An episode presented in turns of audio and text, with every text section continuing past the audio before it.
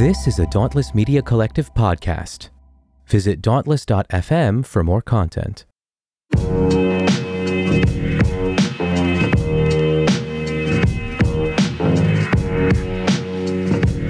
We have enemies within our country. I think it's a combination of demonology and psyop. The citizens are going to rise up and become deputized. I have always supported President Trump. I, I like the way he talked. He reminded me of most men. Joe Biden last night in the debate, he's it's like he's not even a human being. Donald Trump and the MAGA Republicans represented extremism. Can you imagine repatriating all the black Americans that Pat just spoke about to Africa? Now, this is the evidence. You want me to make an act of faith, risking myself, my wife, my woman, my sister, my children, on some idealism which you assure me exists in America, which I have never seen. This is Profane Faith, a podcast that engages faith on the margins, faith that has been labeled profane, nonconformist, or even out there. We'll be exploring the intersections of the sacred, secular, and profane to find God. And look, we won't be trying to answer difficult questions. Rather, we'll be engaging them and asking better ones regarding faith, race, gender, and religion. I'll be your host, Daniel White Hodge. All right, all right. Here we are, fam, back again. Another week, another time. Um, yeah, well, if you're getting this uh last, well, the last episode uh, I know it was a few days delayed, and I apologize for that. If you're listening to this in real time, um, yeah, I had some problems with my uh, the host, the host uh, that I that I you know have my server with and and domain with. Um, they're not that great. I'm actually in the process of trying to switch over to another host. Um, and they have a lot of downtimes and literally i could not even access my cpanel um, or anything on the back end for those of you you know who are not familiar with um, a lot of the computer area stuff. It is basically how you access the website not from the front end right? Like not what people see right? It's like being able to go in and edit the website. But even behind that behind the wordpress right you have the the nitty gritty, the nuts and bolts, and so I couldn't even get in there, and it was down for like 48 hours, and I couldn't do anything. So, FYI, if there, that happens again, and I hope it does not, and hopefully I'm able to get everything transferred over to another server. Um, we do have a SoundCloud site. Um, there's a whole everything that's on our regular um, RSS platform is on SoundCloud. So, highly recommend going over to SoundCloud and uh, you know checking it out. Everything's there. I also have that's also where I've had uh, got some special issues, some extended editions, um, the interviews that I had for episode one of the new season here uh, with Kathy Kong and um, Janelle Austin. Those are there as well. Um, so yeah, go go take a look. Go check it out. There's some there's some good stuff there and promo material and all that good stuff. If you're just a all around fan person, uh, which I hope you are. You know what I'm saying? I hope you are. Otherwise, my goodness, um, golly, where do we begin? Uh. I guess I should mention. I know what was it there? There was been talk, and I guess I'm kind of late to the show uh, in regards to talk about the Asbury revival, right? um, which uh, you know, I mean, I may dedicate a show to talking more about that. I don't know. I don't get that. You know, I don't want to. You know, I'm not putting down anybody. You know, you you is who you are, and what happens with you is what happens with you. But I don't know. When I saw the pictures and the videos and stuff, man, it just looked like just white. it just looked white and it didn't even look uh like you know when i think about revival i'm not thinking about the same old same old. It just looks like the same old same old uh, my boy Scott Okamoto, uh, who runs an amazing uh, podcast. I've had him on the show, uh, and I've, he's he's been on my show as well. Um, Chapel Probation. If man, if you're not y'all not familiar with that, you need to go hear that. I mean, he and I were to Azusa Pacific uh, or APU for a while, and uh, I met him there. And man, just the stories he's got from that particular school and from others, amazing stuff. And he was just like, man, he said, those are just the people you know, trying to make up their chapel credits, right? Because you know, god awful. Uh, some of these Christian colleges, you know, make their students go to chapel. Uh, it's one of the things I can say about my institution that they don't do. One of the very few things that they get right. Um, but nevertheless, uh, I you know I don't I don't know I don't I don't get excited about stuff like that. Um, I know for some people it was a big thing. I kept seeing all these posts and all these posts. Um, and I was just like, what the hell is this? Like, so what? People are going like to church. I mean, what what is the revival outcome? Like, what is if we're thinking about revival? Are there any policy changes? Um, are people getting out of cages at the border? Um, is the war in Ukraine ending? Uh, are, are are people in the, on the continent of Africa, you know, being liberated and then given money? Are we getting reparation? I mean, what's the action from this revival? other than an Instagram post, other than saying, "Oh my gosh, this was spectacular and wonderful." Uh, why don't we all just hang out? You know what I'm saying? Um, I just don't see it. I, I I just don't see it. And again, I'm not trying to knock. I mean, if y'all had some amazing revival time out there. I just don't get it. It just looked white. It looked evangelical, um, and that's just the same old, same old for me. Now, if we going in there and y'all showing me shit that's floating and and uh, you know you got the thing that looks like if y'all seen Indiana Jones, uh, the original Raiders of the Lost Ark, like you start seeing some stuff. You know, you got if you found the Ark of the Covenant, okay, I want to show up for that. All right, I want to go. You know, go see it. Let's, let's carbon date it to begin with, uh, and then uh, let's you know, like you start seeing some stuff like that. Then I'm like, all right maybe you got yourself a little revival, right? Um, otherwise, it's just same old, same old. So I don't really have a lot, you know, to say about it other than it just looks white and white people doing their thing. So more power to you. I don't know where to where to even put it with that. Um, but uh, you know, I know that, you know this. people are searching, right? We're all searching. Um, I mean, I and I, yeah, I openly admit that. I know I'm searching. I know I'm, you know, continuing to try to figure out, you know, which way is up in this whole thing of religion and theology. Um, you know, it's never easy, right? It's never easy. I think religion has, you know, placated so many of us to feel comfortable with the knowledge, or at least the assumptive knowledge, that we know something, right? That we have the truth, that we um, are carrying with us a particular knowledge, a truth, a a a pattern or a pathway right to the afterlife. Um, and the reality of it is is that none of us know. Us know. Uh, I've said it before and I say it again. Uh, nobody knows what happens after you die. Um, we have thoughts of what happens. We have people who've been brain dead and deprived of oxygen for several minutes who think they may have seen some stuff. And hey, you be wherever, man. Maybe you hear me on this podcast, you know, in, in future seasons where I was deprived of oxygen and I saw some crazy shit. I don't know. But the reality of it is, is that no one knows. Now, I want to talk to the cat who's been dead for a week. Maybe not even a week. Give me three days. Give me three days. Give me three, give me two days. To dead, popped back up in the morgue and was like, "Whoa, this is what happened." That's the cat I want to talk with. Okay, um, yeah, man. So I think you know, so much of it is just chilling the f out in regards to what we think dogmatic practices are. Like if you want to practice that, like I said it the other day in my class, like we're talking about gender and gender communication. Um, and I was like, look, you know, if you practice traditional roles in your partnership with your partner, so be it. Do it, right? Just don't assume that that is the correct and only way to do things, right? And that's for me, I mean, it goes back to right a football analogy. I know, I know, NFL is problematic, but I'm going to use the football analogy anyway. Um, it's like watching a football game and you got cats that are right on the sideline. You got cats who are playing the game. You got uh, folks who are sitting right on the 50 yard line. You got folks who are sitting up a few rows. You got folks in the nosebleed section. And if we can all get together and talk about those things and say, look, this is what I saw from my perspective. Hey, I was sitting so far up, I saw the whole field, I saw the end zone, I saw the people holding the flags. This is what happened. Right. Well, and you got another person who says, hey, but you know, check it out. I was right on the field, and this is what I saw from this perspective. we could just do that.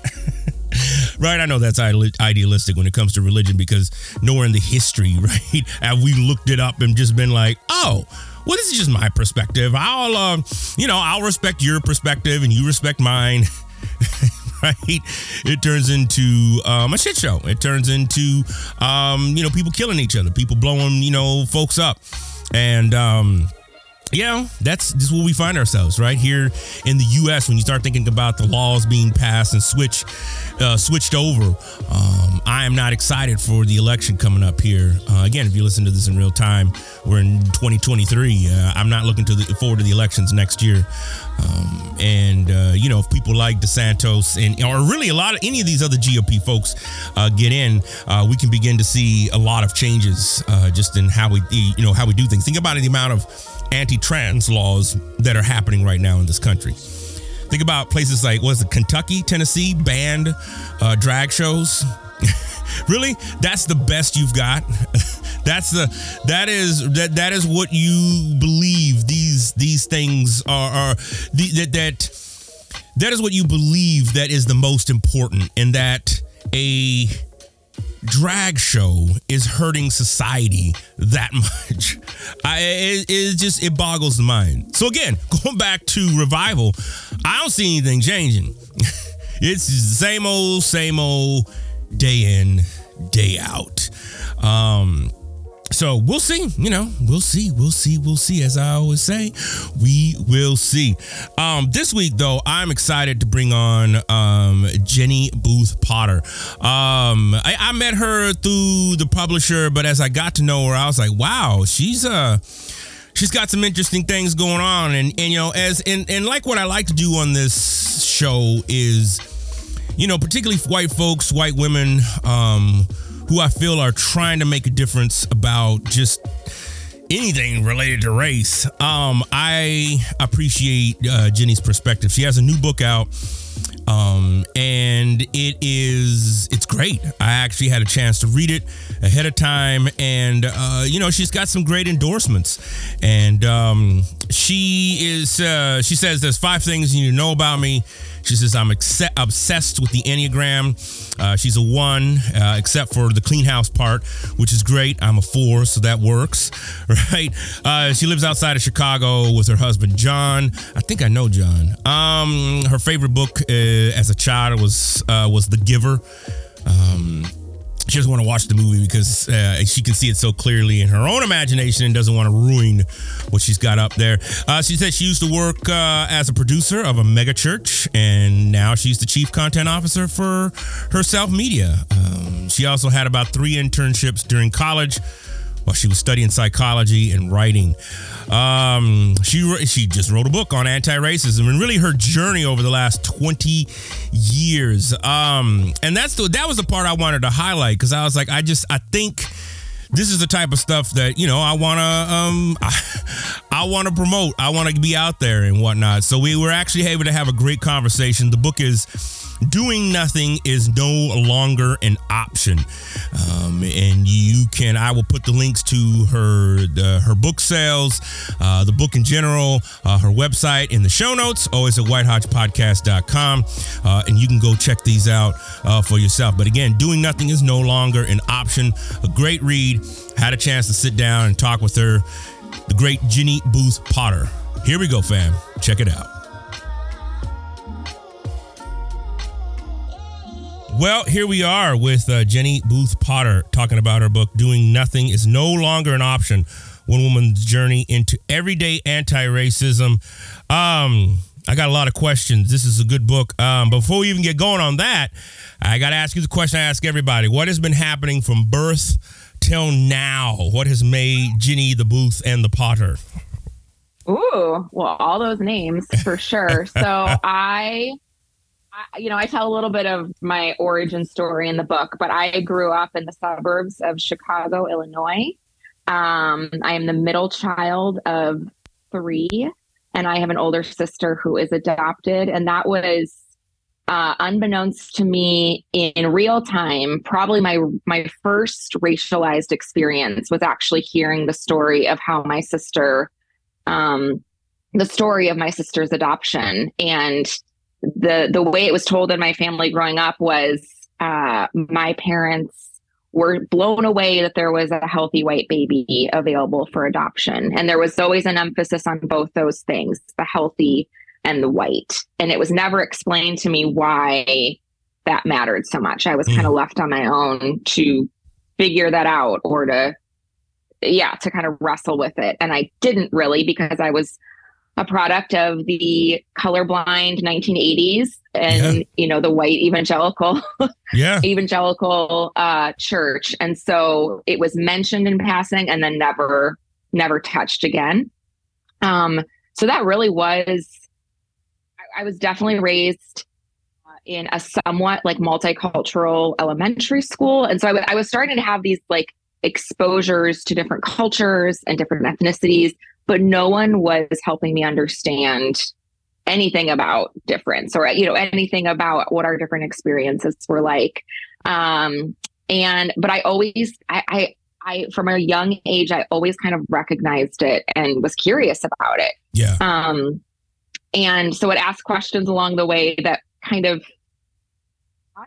further questioning um just because i don't think people around me had the language or even felt the permission to be talking about this. You know, being a colorblind, you're in the colorblind rhetoric. It's like, oh, if you see color, that means you're racist, and we don't want to be. We we're nice Midwestern Christians. We don't right. want to, you know, we don't want to be racist. right. So right. Really, I kind of went on like, oh, I don't, I, I, I feel like I'm seeing something, but no one is helping me out with understanding. Um, and then in college, I went to a school. Well, I went to your school. I went to North Park University for my undergrad. Okay. And and applied to go on this racial justice journey called Sankofa that oh, literally yeah. I I had been raised in the church and I always heard these like dramatic testimonials of, you know, I once was blind, but now I see. And I was always so jealous of those people with these like dramatic conversion stories. And my Sankofa experience, for those that aren't familiar with the trip, they take usually it's like uh, as many people as you can fit on a bus. So it's usually about 40 people. And in my case, it was 20 Black students and 20 non Black students. And you're all partnered up um, and really exposed to different elements of our country's history and really, really, really very forward with it being a racial lens that you're looking at this history. And it was on that trip that I had one of those like, oh my gosh, I mm. once was blind, but now I see kind of moments where every all those curiosities and like questions and just the like the stuff like what's happening here? Right. It it immediately how I saw the world. And then I mean, that is not like any conversion story. That's not the end of the story, right? That's the beginning. So it really was um, that trip that changed the trajectory of my career, of what I wanted to do. I started working for, I thought the next right thing when you care about racial justice is you go into the nonprofit world. So that's where I started working and then ended up at a megachurch in the suburbs of Chicago, where I worked there for almost a decade. Um, in large part because I was um, told that that was a, a really high value for that community right. and that church. And right. so I I led co-led racial justice trainings there and you know staff diversity workshops and uh, worked on the the main services and tried to make sure that the the value of diversity was seen throughout um, and and pretty much hit a wall where I started seeing oh, this is as far as we want to go. So I left that job in 2020 and uh, I now just wrote this book that just released recently.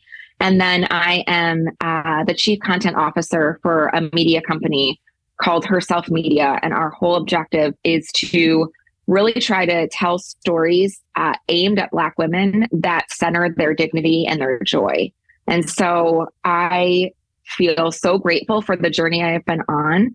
Um, and yeah, that's kind of me up to date. I am a mom of two young boys. I have an almost six year old. He's turned six in eight days. Wow. and then I have um, an eight year old. And they have raising these two white boys has completely elevated my urgency around racial justice okay. because I am watching in real time the fight for not to be dramatic, but like their lives and Yeah. their souls Yeah. of who are they going to be, um, who are they going to pledge their allegiance to? Mm. And there are a lot of like really terrifying groups that want them as members. So, uh, so that just, it, it, yeah, it shifted, um, it expanded, right? It expanded kind of my work of this isn't just out there in my jobs and, you know, within like me and my husband and what we do in our community, but this is like really daily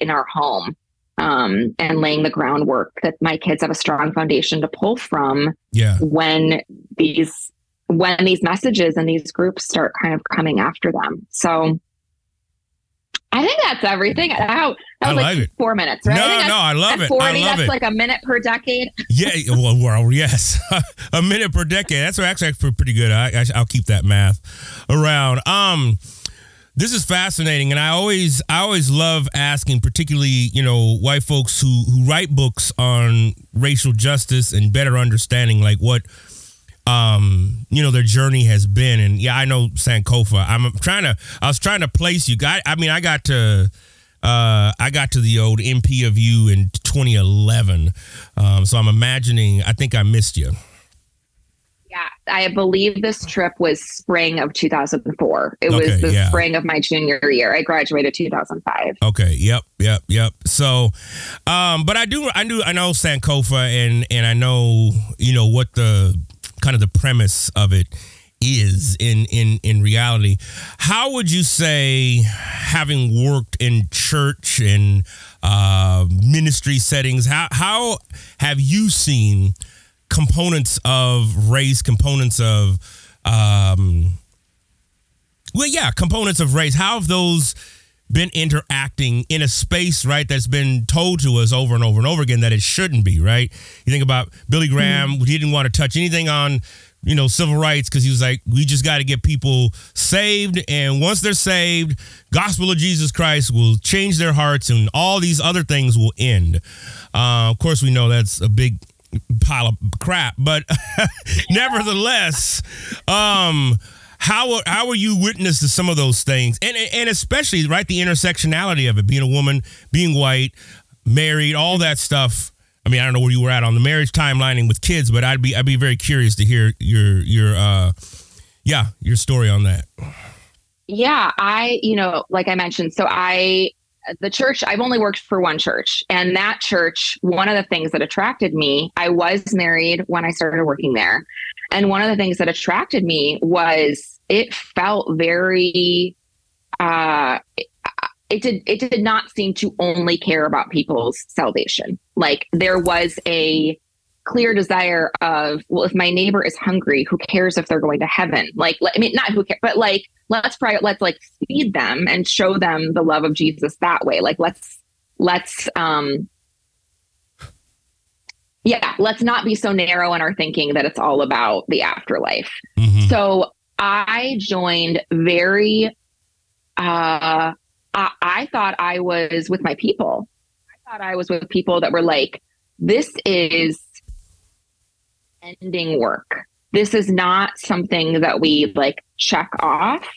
Um, this is not something that we're doing just for optics. Like, I really thought that this was an expression of the gospel was was moving away helping people understand that to be colorblind you're actually ignoring people's story and you're ignoring people's joy and pain right that that color is not um talking about race does not need to be a like traumatizing tear inducing thing nor should it only be kind of tip of the iceberg of just like celebration and like you know yay it's black history month um so i thought we were just getting started like that's i kind of felt like okay we're just priming the pump and the years that I worked at this institution, I think so. I was there from 2011 to, two, to 2020. Mhm.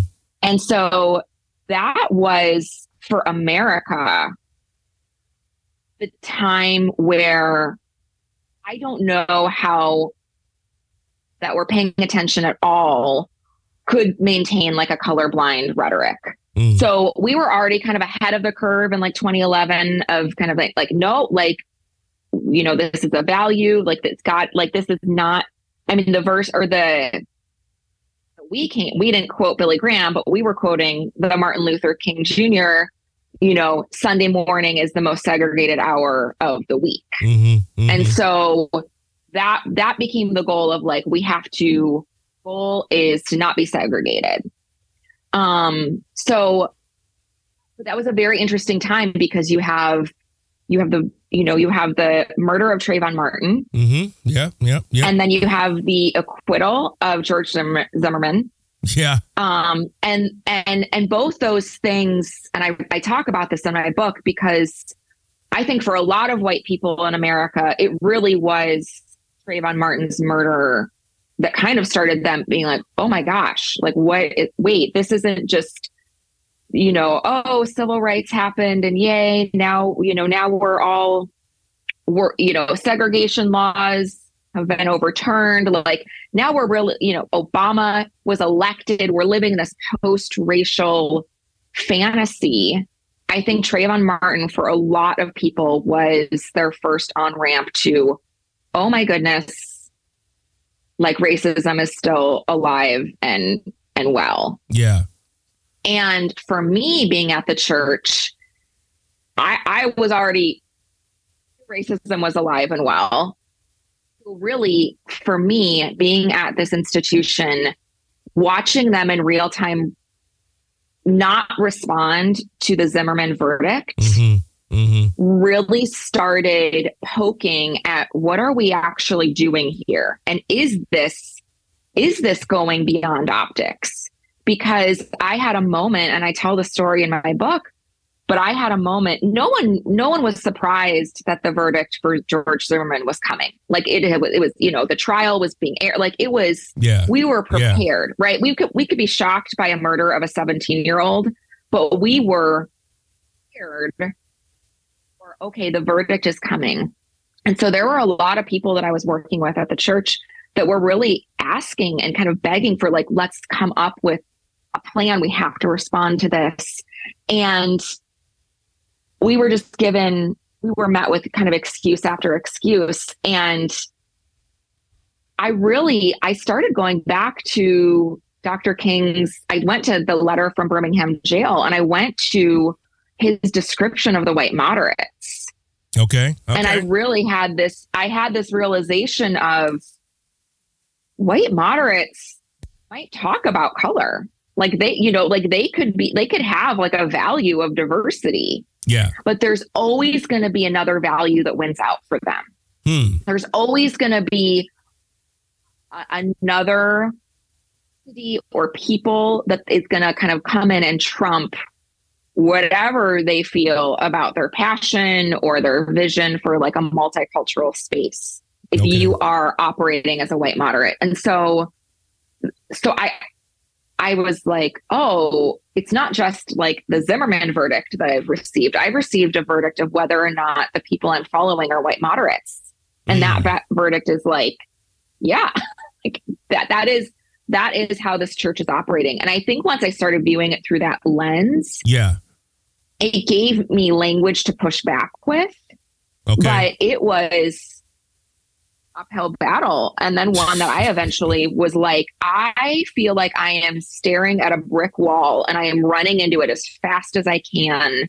And so i get like bloodied and bruised along with other people that are like that that that want this to move beyond just like a place for white moderates to be able to say look you know look at this diversity um but we all ended up like bloodied and bruised but that brick wall wasn't moving at all. And so i i think there was a time where it was like i can only be pushing for so long before i want to actually go start building something that's real and that's not based on you know one of the things that mlk talked about so much was the timeline according to a white moderate. There's like there's it's it's all according there's no real sense of urgency. It's exactly to what you were saying of like billy graham's like let's just like anytime you hear like let's just dot dot dot it's like mm, yeah. hmm.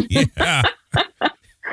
right. so and I think there were a lot of uh, there were you know I was working um like a diversity team with I you know I was in the minority as a white woman and a lot of us were fooled. Mm. It is it is to really figure to especially in that time when it's like oh we should just be grateful that they're talking about it at all was almost how it started to wait a second like we've been saying the same thing. And the urgent the time is now. Like this is Yeah. this is this is this is not something that we can defer. Um these this is people's like lives. This is people's humanity. Right. you know and so uh it was a journey though because i you want to believe in the institutions that you are part of. Why else would you be part of them? And so it it yeah. it is and i think there's also a level i was thinking i am trusting these people because i believe they have been on this path longer than me. So maybe they have some wisdom about yeah maybe this oh maybe it would implode if we tried to push too hard too fast as opposed to saying this is a line for for white for white moderates that has been said over and over again Yeah. and it's going to continue unless we either leave or fight like God. I, I I don't know. I, and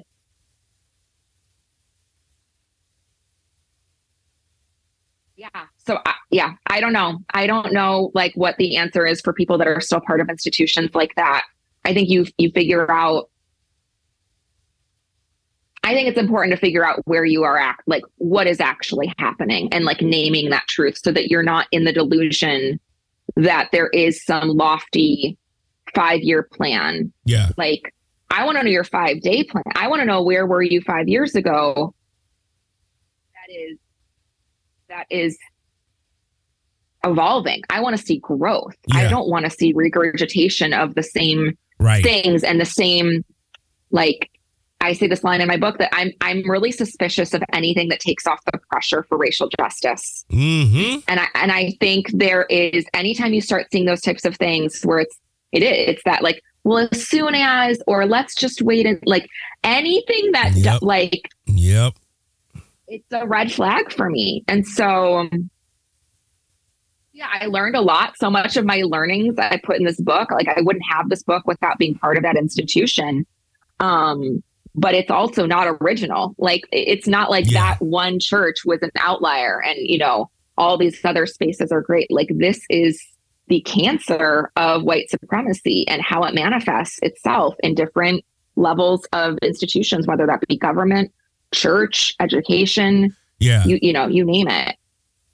This is well, this is powerful. I mean, because I think, and I want to get to the contemporary where we're at, and I'd love to hear about the impact of the 2016 election, and and obviously we, we're coming at least at the time of recording, we're coming up to a midterm election um, here. I appreciate what you were talking about here, though, on 20 in page 23. You were it, this is what struck me, and you were like. Uh, I forget who it was. Is this what I was given instructions on how to minimize on accidental overcharge? Katrina, I think it was Katrina. Yeah, Katrina and her brothers were given Yeah. instructions on how to avoid being falsely accused or even killed. Um, and you say, I think it was uh, third or fourth paragraph. You said, I started to pull out my rehearsed answer, but paused. Just from the last few hours, I realized how much I didn't know. Like I'd only in half the story. I only only in half the story, um, but without knowing how much I was missing. Um, I, I, I'm that struck me because I feel like so oftentimes, especially right in church settings, um, it, there's always a rehearsed answer when it came to um, race and ethnicity. Um, uh, I, you know, I, I recently had somebody uh, reach out to me from Wheaton and was asking me to come do this workshop. And I was like, I don't think y'all know me, but let me just go ahead and ask this question. I'm just say, what type of organization is this? How closely are y'all tied to, you know, Trump? Like I'm going in, like I'm just like, you know, I looked up the the website and it was like the stuff on prison ministry. Of course, all the leaders are all white, and I was just like, how have y'all empowered folks from that those communities that you're mm-hmm. serving?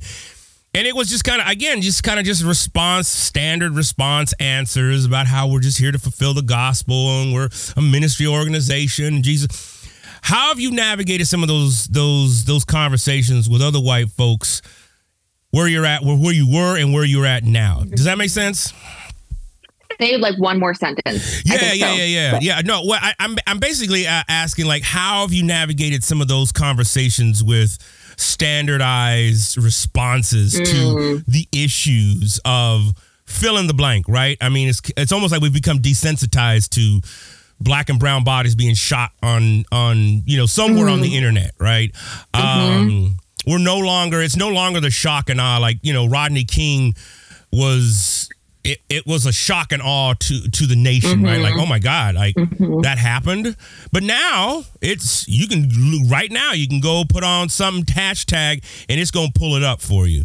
Um, so yeah. how how have you navigated some of those standardized responses from other white people in your environment? Does that make sense? Is that a little bit better? Yes. Yeah, yeah, yeah. yeah. I mean, no, I um, uh huh and not to just be like in my book, but in my book. please, please, I, please, yes. Now let's keep putting I, people to it.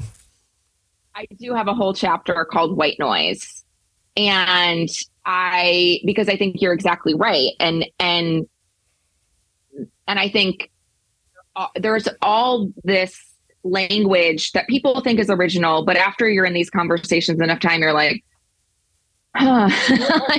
like I've I've heard this before, and so a lot of those things are um, it's a sin issue.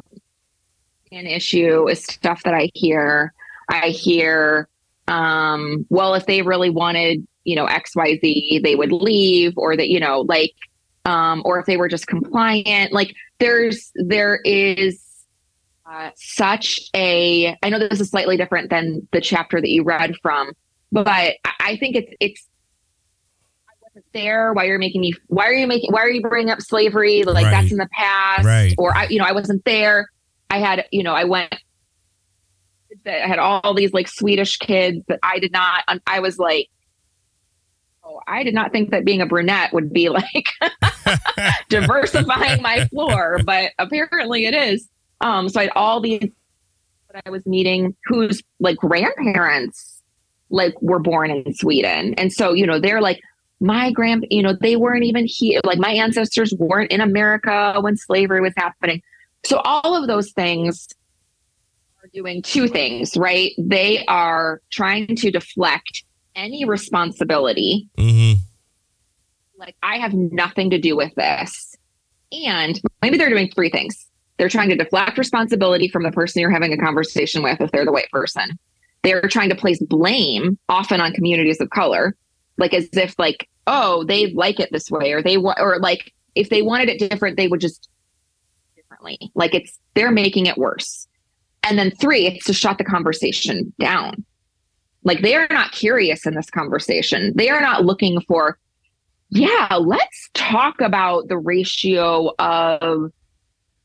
I mean, like I, I let's talk about the fact that women survive childbirth, but black women die three to four times more in labor. Like let's talk let's talk about the ratio of armed men getting shot and and killed versus armed people, white men who have just gone on killing sprees and somehow make it to the drive-through on their way to jail. right. Like right, yeah. let's there's not there's no curiosity. It is so why I call it white noise is because white noise lulls you to sleep, right? Mm-hmm. It's it's not yeah. it's not it's not provocative. It's not like whoa, like I never thought of it that way. It is meant to quiet things down and to lull you back to sleep. And so I would in conversations with people, I think I think it's a I, I think it's really as a white person in conversations because I do really think um, there are there are conversations that white people would never have, will never have with a, with a color present. Yeah. Ever. And yeah. so th- I think that's why I wrote this. Part of why I wrote this book is because white people, like we could be like spies. Like we, you know, we are we get to go where other people do not, and we get to hear conversations and be in rooms where decisions are being made. You know, I mean, you can the ripples go so far beyond just like talk. Um, but I do think it, it is often easiest to start building your muscle of just saying, Hey, is that what you really think? Or, Hey, would you mind? I have this article that I just read. Would you read this and then we can talk about it? Like, I think there is this um, assumption, you know, especially with like, yeah, uh, people in anti-racism that, that start seeing anti-racism as part of their vision for how they want to be in the world. I think immediately you're like, okay, so I have to just like cut ties with all my racist relatives. I have to like move somewhere. Maybe I should change my job. We should probably go to a different church. Like, you know, you're acting as if you need to seek out opportunities to challenge racism, as opposed to saying racism is guarantee present in every institution and space that I already occupy. Mm. So let me look there and start there. And I think there's this idea of like, okay, if I'm starting there, that means I need to like confront my racist relatives this holiday season and I need to like bombard them and you know and and shame them or I don't know like argue with them a lot. Like what like I just I don't I, I am so interested in people doing this for the long haul. And I don't find, I don't, maybe there's some debaters amongst your listeners who are like, yep, debating, arguing with loved ones. Yes, like can't have that enough. I am not one of those people. So, right, yeah. Would encourage people, you hold your boundaries, you help people get curious about what they're saying. And you also look at the lower hanging fruit in your life of who are the people that are like, yeah, you know what? Like when you ask the question, they responded with like, yeah, I don't know why I said that, or I don't, I don't know why, like why I think it's okay that slavery happened if I just wasn't there, or Yeah. I, you know, like, and I think then you start building from there, um, as opposed to just whack a moling people. Like, I don't I just don't think that's how change happens. And I'm hesitant to even like bring up um I'm kind of going like a little different direction than what you No, no, no. Keep it. Keep it than going. what you invited it. me to.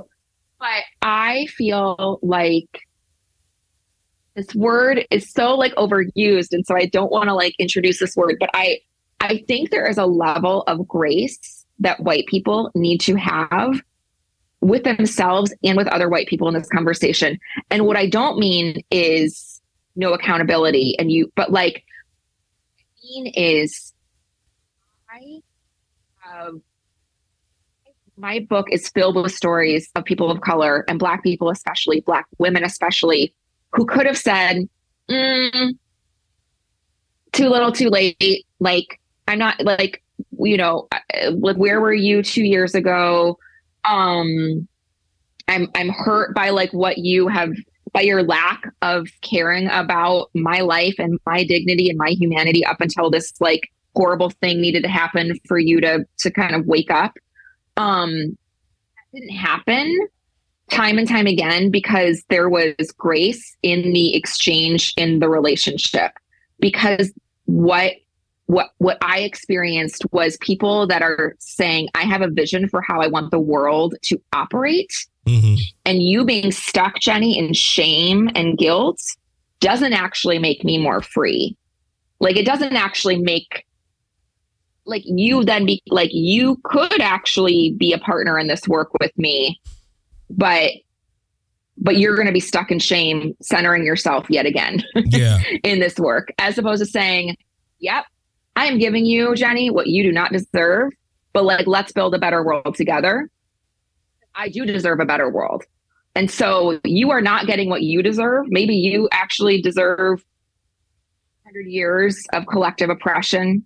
Maybe you actually you know you deserve all of these ripples of the way that racism plays out to 2022 um but i didn't receive that. And so i think a lot of white people when they start having their like aha oh my god like like racism is everywhere they don't extend that same grace to the people that they're interacting with now Okay. you know they're like well you're just terrible and you're a racist and you're you know like I just don't think people change that way. I mean that that, that that's like a core of humanity. Like no one really has lasting sustainable change by being shamed into understanding or you know into action.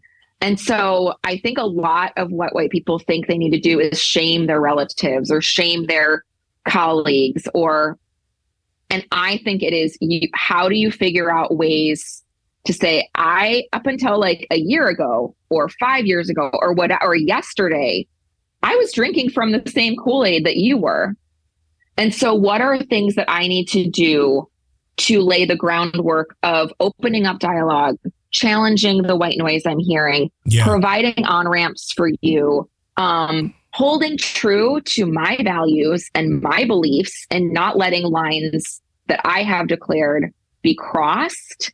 But um, but but I think just disregarding people's ability to change is just something that I'm not. Yeah, I'm not interested in Yeah. um i know that i know i know people are like like but it's not through beating people over with stats and calling them names um it's saying this is how i see the world it's such a it's such a more beautiful way to live like yeah. to, to and, and I talk about this a lot too. Like when you are living as a white person, not pursuing anti-racism, you are not living out of a value of you're not living from a place of human. Like you are still up in supremacy. And that ultimately, like, like I think there's this belief that like this is like charity work for white people. Hmm. Like, oh, you're so, you have such a soft heart that you would care about this issue. And it's like, do you think that white supremacy at some point is not like it's already impacting Mhm. our society, already infesting so many areas we live to white Christian nationalism. It's connected to like access to guns and who it, you know who is being protected under uh with different like gun thing who who who are the like perpetrators of all of these violent violent acts? You have january 6th you have all these like democracy like all these things that this is not just going to come for people of color. White supremacy ultimately like cannot sustain itself and it will turn on itself to survive. And so um i think i, I there was like if you could only play like two seconds of this whole podcast i think that is what i would really want people white people especially to understand. Like this is not charity work. This is survival for all of human and and you have to you have to have that shift.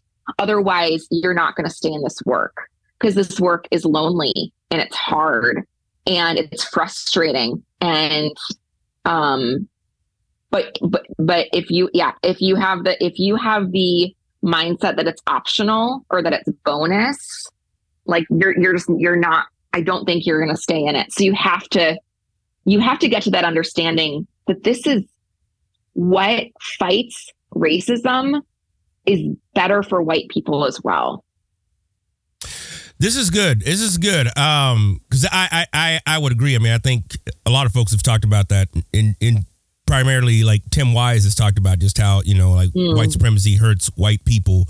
Um, and you can look at that, you know, throughout history. So let me ask Right. you this then. So where we're at right now, um, in terms of change, right? You think about somebody coming through an experience like yourself and saying, "Oh my gosh, I need to, I need to, I need to do something about this." Um, mm-hmm. how, where do, you, how do you find that, and, and and even just trying to think about where we're at? I mean, I think about the the the sources of disinformation are out there, and it's like I tell all my mm-hmm, students, mm-hmm. I'm like. Facebook, Instagram, Meta, any of them, Twitter, they they don't have a a priority to change really much because all of that stuff, that content drives their profits up, right? I mean, there's there's no right. there's no incentive for them to stop disinformation or stop quote unquote fake news. How do white folks have those conversations, especially at a time where there's heightened conspiracy theories, mm-hmm. right? It's like, no, Nancy Pelosi's husband wasn't attacked. That was his gay lover. No, January 6th mm-hmm. was a peaceful rally. What you saw on TV were paid actors. No, Joe Biden isn't real. He died five years ago. That's a paid actor. I mean, there's some crazy things out there. At what mm-hmm. point do we say, gosh, dogs, y'all are lost to the wind?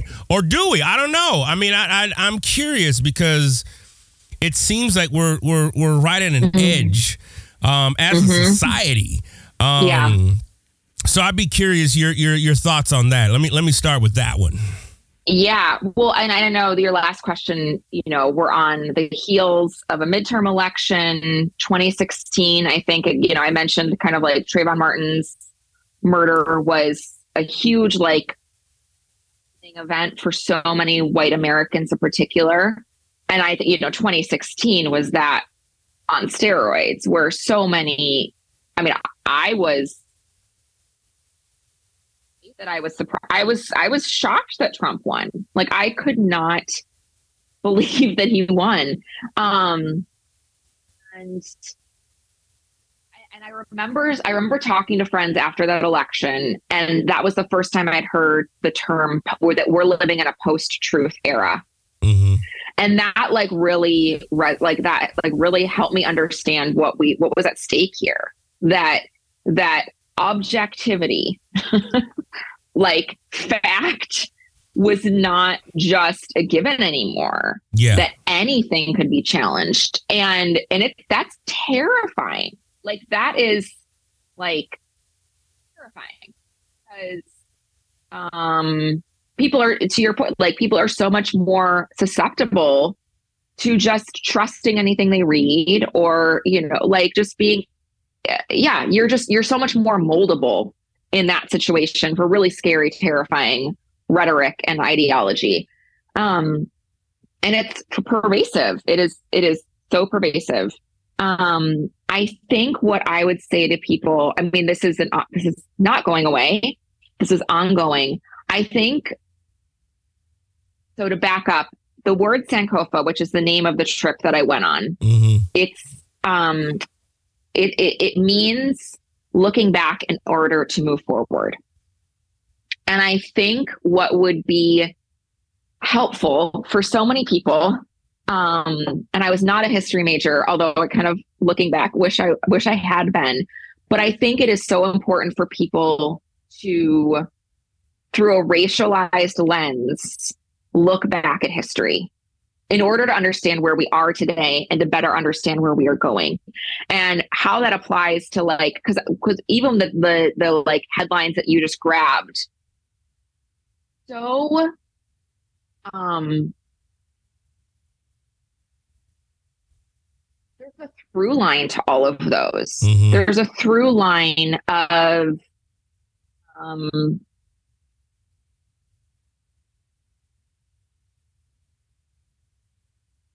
someone has something to gain by you not believing the actual news story. And that is not invented in 2020. That was not invented in 2016. Like we have seen manipulation of news and coverage of things. I mean, that's literally what propaganda is. And so start understanding history and saying, this is what we've been capable of. So why can't I believe that Nancy Pelosi's husband was attacked? Like, we've had assassination attempts before. We've had, you know, we've had assassinations before.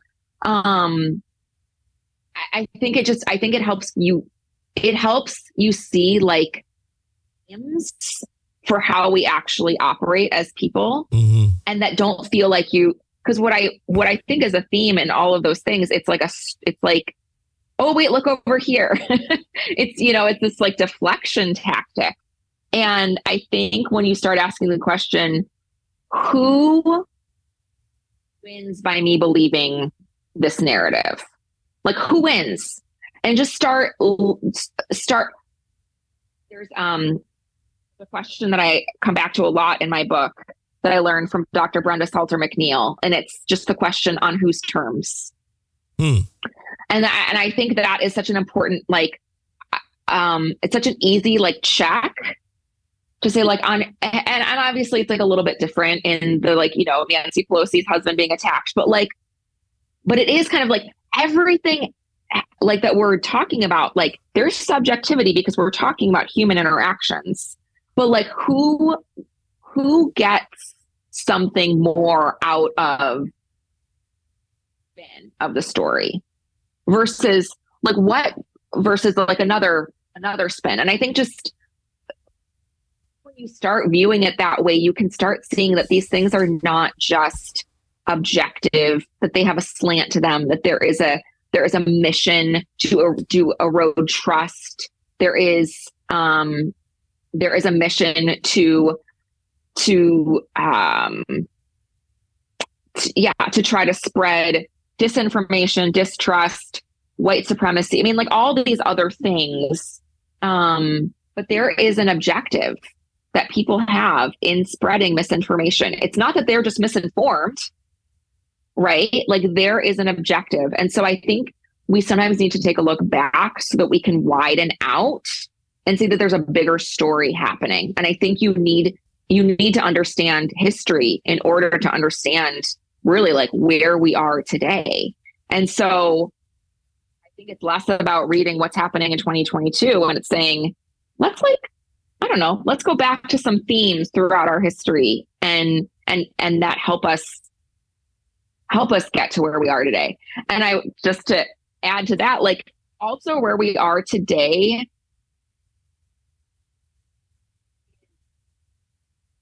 uh, feels original. It feels new. It feels like the first time that this type of like, you know, mass distrust in government or ba- mass distrust in news has happened. But like, if you look back, this is not the first time that like misinformation and distrust has tried to be spread. So just how do we look at how it's been fought in the past how do we hired for how to challenge it today? But I think coming back to that question on whose terms um, just helps you it helps you get a little more critical in your thinking of of what's actually happening as opposed to just like being spoon fed these messages and these stories and um yeah but it's it's wild like it is we are living in in in really scary times um to your point like the these companies do not have they have we are in a capitalistic society these companies are making money so they don't actually really care if um people are hurt in the process well, this is yeah, no, absolutely, and I think, and that's why I was like, okay, this is a timely book, and I appreciate that. You know, even in White Noise, you talk about. It. Let me pull that back up here real quick. Um, because I also want to ask like some of the things that you were doing with your own sons as well. Oh, where did I put that? Mm. I just had that. Oh my gosh, where did I just put that? Sorry. no, it's um, fine. Because I think that where we're at right now is there are a lot of white folks who feel like I I can't do this. This is overwhelming.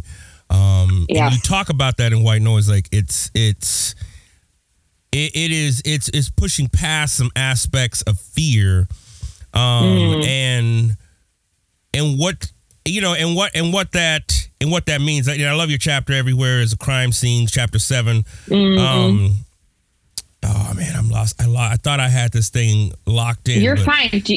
You, you take your time. But um, yeah, no, I wanted to. I wanted to specifically address that. But let me see. I thought I had this. I have. I have all these dog ears, and what I needed to do is put actually put them, some things on on on there. But um I'm guess, reading along with you, like that. That'll help. yes, yeah, yeah. No, no, no. Absolutely, absolutely. And I I'm mean, like, maybe I, I, can read his mind. well, no, I mean, because well, I mean, I'll start with like chapter 14. I mean, you you know, you said wimpy white boys, and you give the you know the quote from Bell Hooks, you know, the late great uh, Bell mm. Hooks, mm. you know, that we don't really live in a culture that loves boys or loves children. We don't encourage boys to be whole. Um, and I think that's true. I mean, I think that is is I'll speak as a as, as a male, somebody that identifies as a male, that you're not allowed outside of rage and brutal violence, like you're not allowed very many other emotions and then to act on those emotions, right?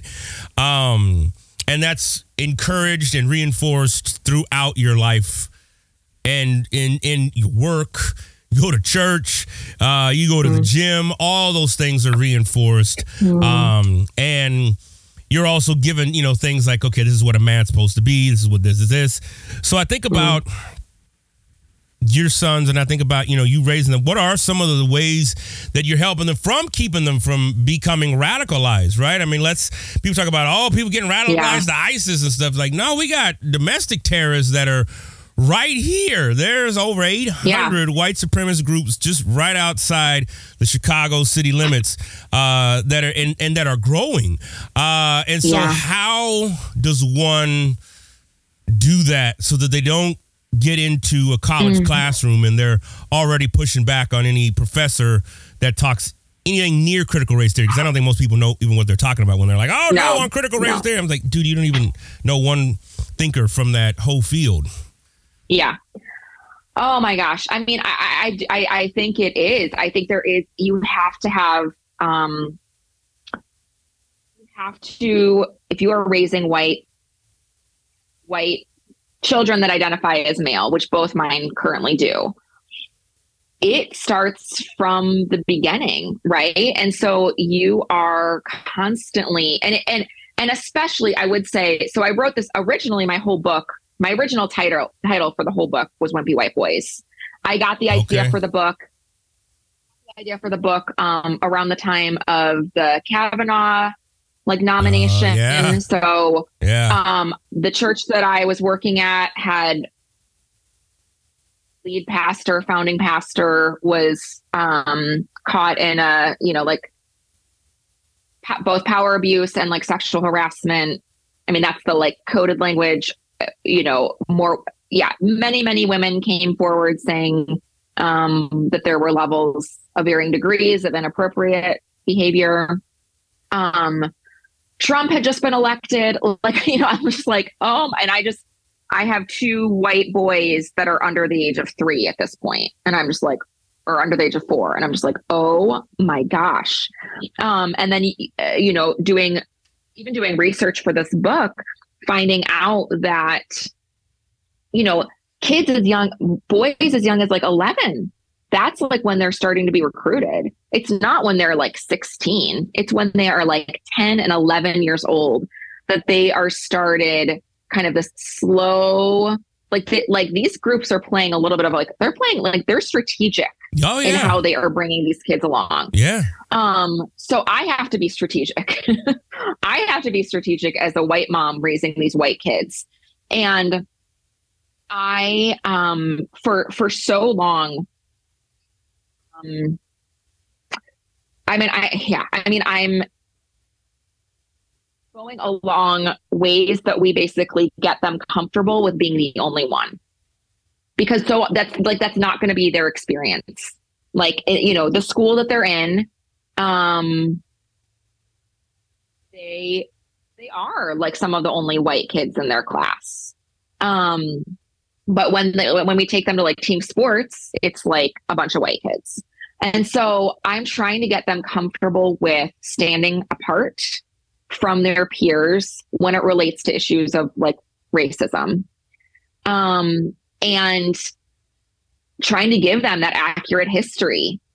Like we i mean my kids they they know about slavery and they know about um they know about not just martin luther king's dream but that he was killed for that dream right? I mean that's kind of like the kid language we're using with them. But but but part of what i'm trying to do is giving them yeah the handles to have a foundation to have like a bank of information so that when disinformation comes their way, they're not like an empty vessel being able to be filled up with that disinformation. They have something to challenge it. Um, and another thing is giving them real opportunities to make change. And that can be like super small. Like we've done several like lemonade stands and we picked out organizations that we wanted to like give the money to. So much of what these groups are preying on is kids wanting to be taken seriously and wanting to give them a sense of purpose. There are so many like studies that talked about in Germany when the Nazis were recruiting like 14 year old um, kids to join the Nazi party. So many of them didn't even really like they weren't even really like believing what Nazis were believing. They just love feeling taken seriously Yeah. and like part of something bigger than themselves. Mhm. And so I want to create opportunities for my kids to have to be taken seriously Yeah. that like you have a part to play in this world. Your voice matters. And you are I want how do we how do we become bigger than just like our little family or you know like the what like how do we expand um who you belong to Yeah. and I think so much of the training that I'm doing now with these kids is I want them first and foremost to learn how to belong to themselves. And, you know, my um, almost six year olds we took him back to school shopping and he picked out these like shoes that are so, I mean, not like unisex, like they are purple and sparkly. Well, they're vans, like they're, they're cool skater shoes. But in that moment, I remember being like, and in my mind, I was like, Jenny, this is like, this is like a moment you are showing your son that he can either trust himself and you're going to stand by him mm-hmm. in that, or you're going to say, no, honey, that's for only for girls. And that that's such a small example. Yeah. But yeah, yeah, i all that's like what my book is filled with. It's like it, these are these like everyday moments. Um, but but it's what has been so interesting about that is I am seeing the indoctrination into um the patriarchy and and and even just gender with my kindergartner. He has already talked about how so many of the kids on his bus are like, "Why are you wearing girls' shoes?" Yeah. That is like that is a, very consistent conversation. And his response is, and he came up with this on his own. He's like, such thing as boys' shoes or girls' shoes, these are just shoes. And just like giving him little moments of I can trust myself, I can um I can go against the grain Yeah. like i think that's what it is like there is the the the whole title of that chapter wimpy white boys is is what milo was called by a nurse right after he was born in the hospital he was uh preemie technically i mean he was born at 36 weeks and five days so that's technically under the 37 kind of Mhm, full mhm, mhm. gestational mark. And so they had to do a few more tests for him as a preemie. And one of the tests the nurse is giving him, I think she was like poking him or drawing. I think she was just giving, yeah, poking, doing like a, skin poke to get some blood. And he is screaming. She's like, "Oh, we've got another wimpy white boy." And I was like, "What?" Right. say, what, say, that, say that again. And she was like, "Yeah, I don't know what it is, but like all the like survival rate." No, she didn't say this. She said, "I don't know what it is, but like the white boys that I have to do this test to always have like a a, a bigger reaction than any of the girl babies and any of the other boys of color." And so I started looking into this. And this is actually like medical kind of slang that there is that it is recorded that the survival rate for white boys that are born premature is slightly less than white girls and slightly less or than all girls and slightly less than boys of color. Interesting. So there becomes this like, oh, well, we can't, we have to like overcompensate for the white preemies that are born. We have to provide them extra attention and extra coddling and extra like, you know, attention, you know, like they're really need our coddling is kind of what is seen in the hospital to to kind of boost that survival rate. And so the the question that I kind of ask in that chapter and in the book is like, when does that coddling end? when Wow. when does it end that like bud, no, like that's not, that wasn't, wasn't okay. Or like, yeah, you lost.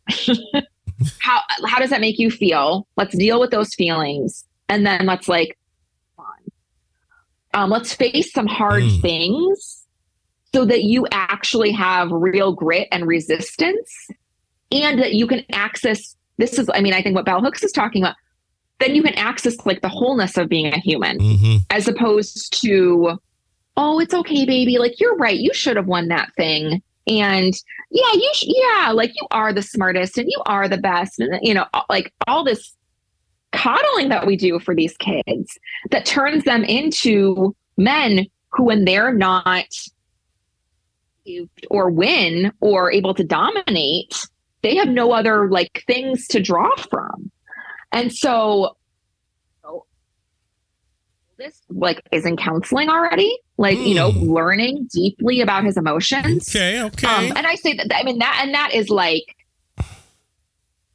extremely privileged thing that we're able to afford that and able to do that. But that's a lot of our like work is like, how do we, how do we give language to how you feel?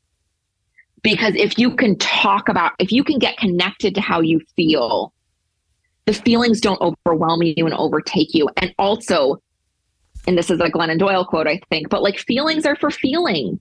And like you have access to all of them.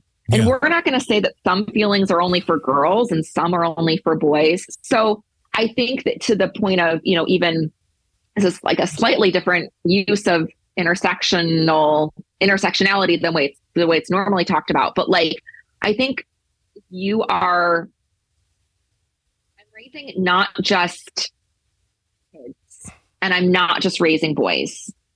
I am raising white boys. Mhm. And so that's taking like diff slightly, it's all under the same umbrella.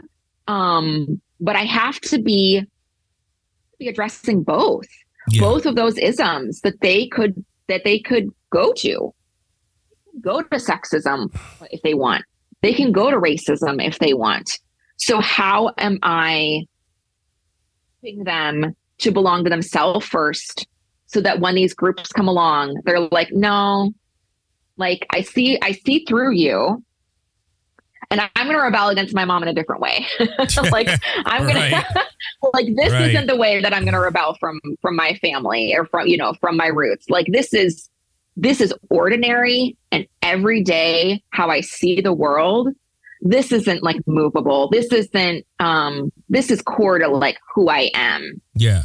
and but it, it- yeah i mean i i have a whole i have several chapters i have one in particular that really kind of goes is goes like age by age and kind of how you start these conversations in your home and um and really i think trying to push back at this idea that like kids are so innocent Yeah. to this and we don't Yeah. want to we don't want to rob them of their innocence like not again not in the same thing but my five year old was like bullied for wearing girl shoes Right. girl shoes Yeah, right. like right, yeah. what innocence are you know like like our, um george floyd had a six year old daughter her innocence was not maintained when her father was killed like i just i think this i think this like obsession with like oh our kids need to be like protected or i mean yeah that, that goes back to the coddling that's like when are you going to realize that the, the intent to protect our white kids is Yeah. killing them and killing everybody so you know just light light stuff No, well, I think that's. I think that is no, absolutely, and I think that's a, a big thing. I, I'm. I, I'm. That's why I wanted to ask you that question because I think I have encountered so many white men that have the appearance right of power. They have the money. They have the title, but are the fragilest things. I mean, I got a colleague right now who's been, you know, who was teaching finally. You know, he's forced to retire. Like he's been teaching and he's just been allowed to do whatever he wants for three and a half decades. And once I took over as department chair, then it was just like, oh, you know, co- you know, there's that whole dynamic, right, of uh, a white person, you know, being, you know, now having to answer to a black person. yeah But then just the fragility that that man has, and I'm just like, I, I, you know, I, I always, I always kid around. I'm just like, man, if white men had to go through even an ounce of what we as black folks have to go, there'd be mass shootings every day. Because it's like you get one, one white guy that doesn't like the way somebody looked at him. You know, you can go all the way back to Columbine, and even before that, it's just like now I got to go kill everybody who crossed me. you know what I'm saying? Oh gosh. So yeah, it's it's not about like oh you don't have good coping. I mean, it's not. It's not, Right. yeah. It's it's not. It's um. It's beyond that. It is. I mean, yeah. It's it's it's all the things that we're talking about. But but um. How breakable are you?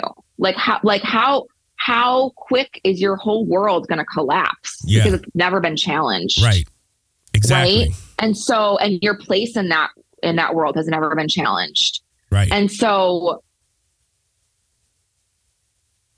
like love like the conversations that i have with my kids about history about anti-racism those conversations are rich.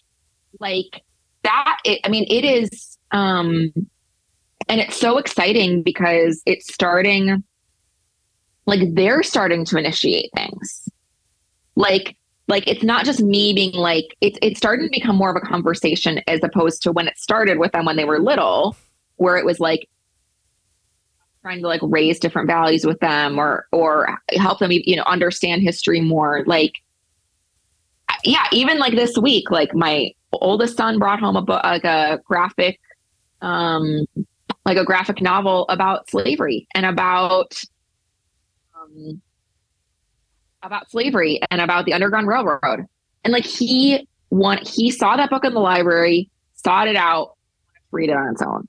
Like that's what we're going for. We are going for kids who don't need your hand holding them through these things all the time, but who start who start taking ownership of wanting to understand history, of of get, going deeper into these subjects.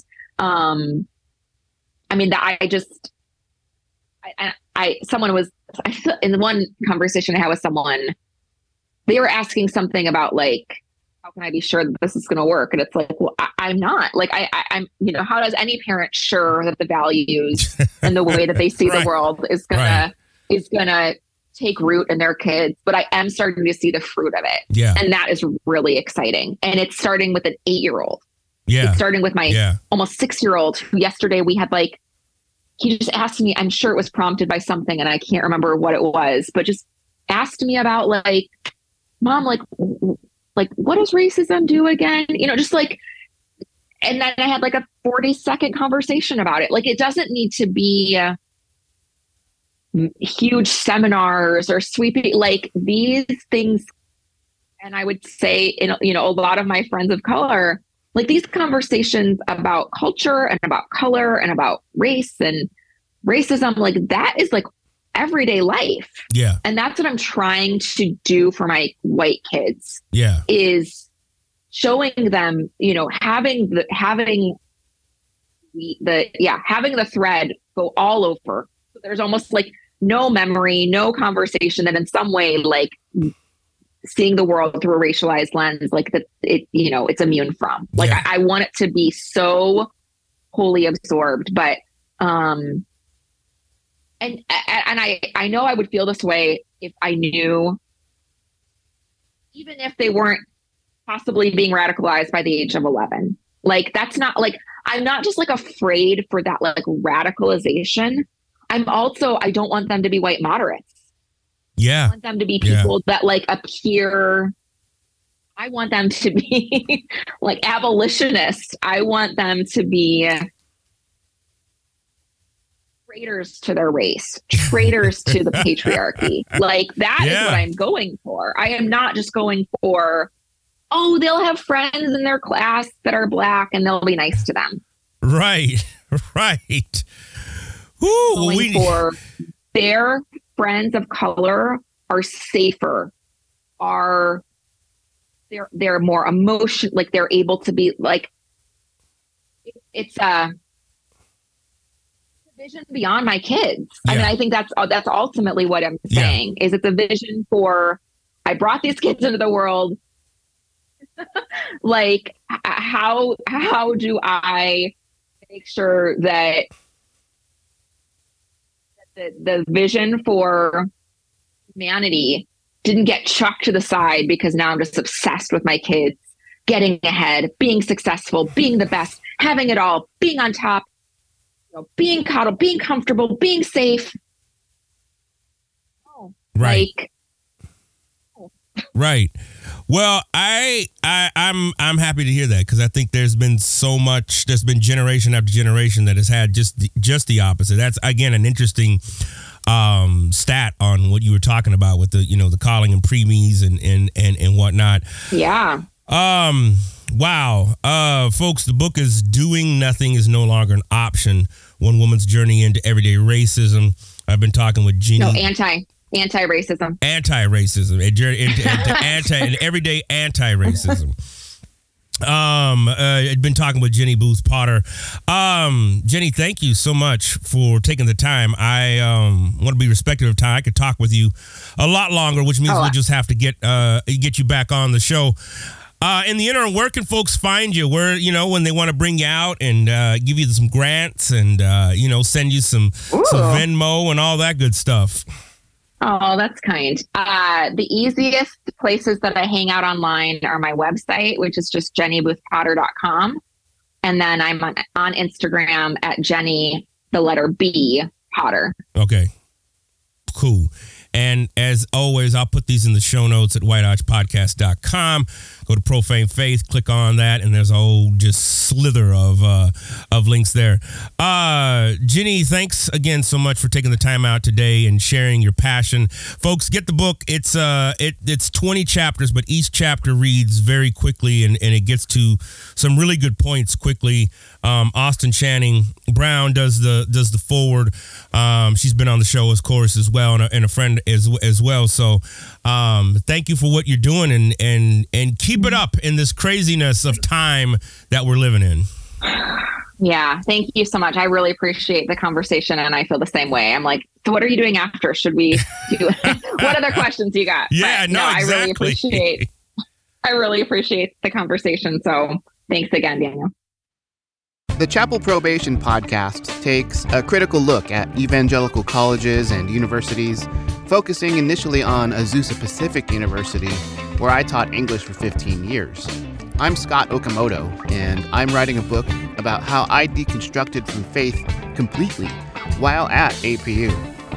This podcast, though, is my tribute to the students and other faculty who survived evangelical higher education. They faced ridiculous racism, sexism, anti LGBTQ hatred, and all manner of bigotry.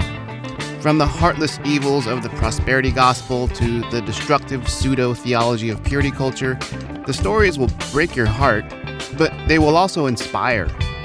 These people faced bigotry and fought back. In a weird, kind of sick way, we went through some but we formed identities and we formed communities through it all. I hope you will join us.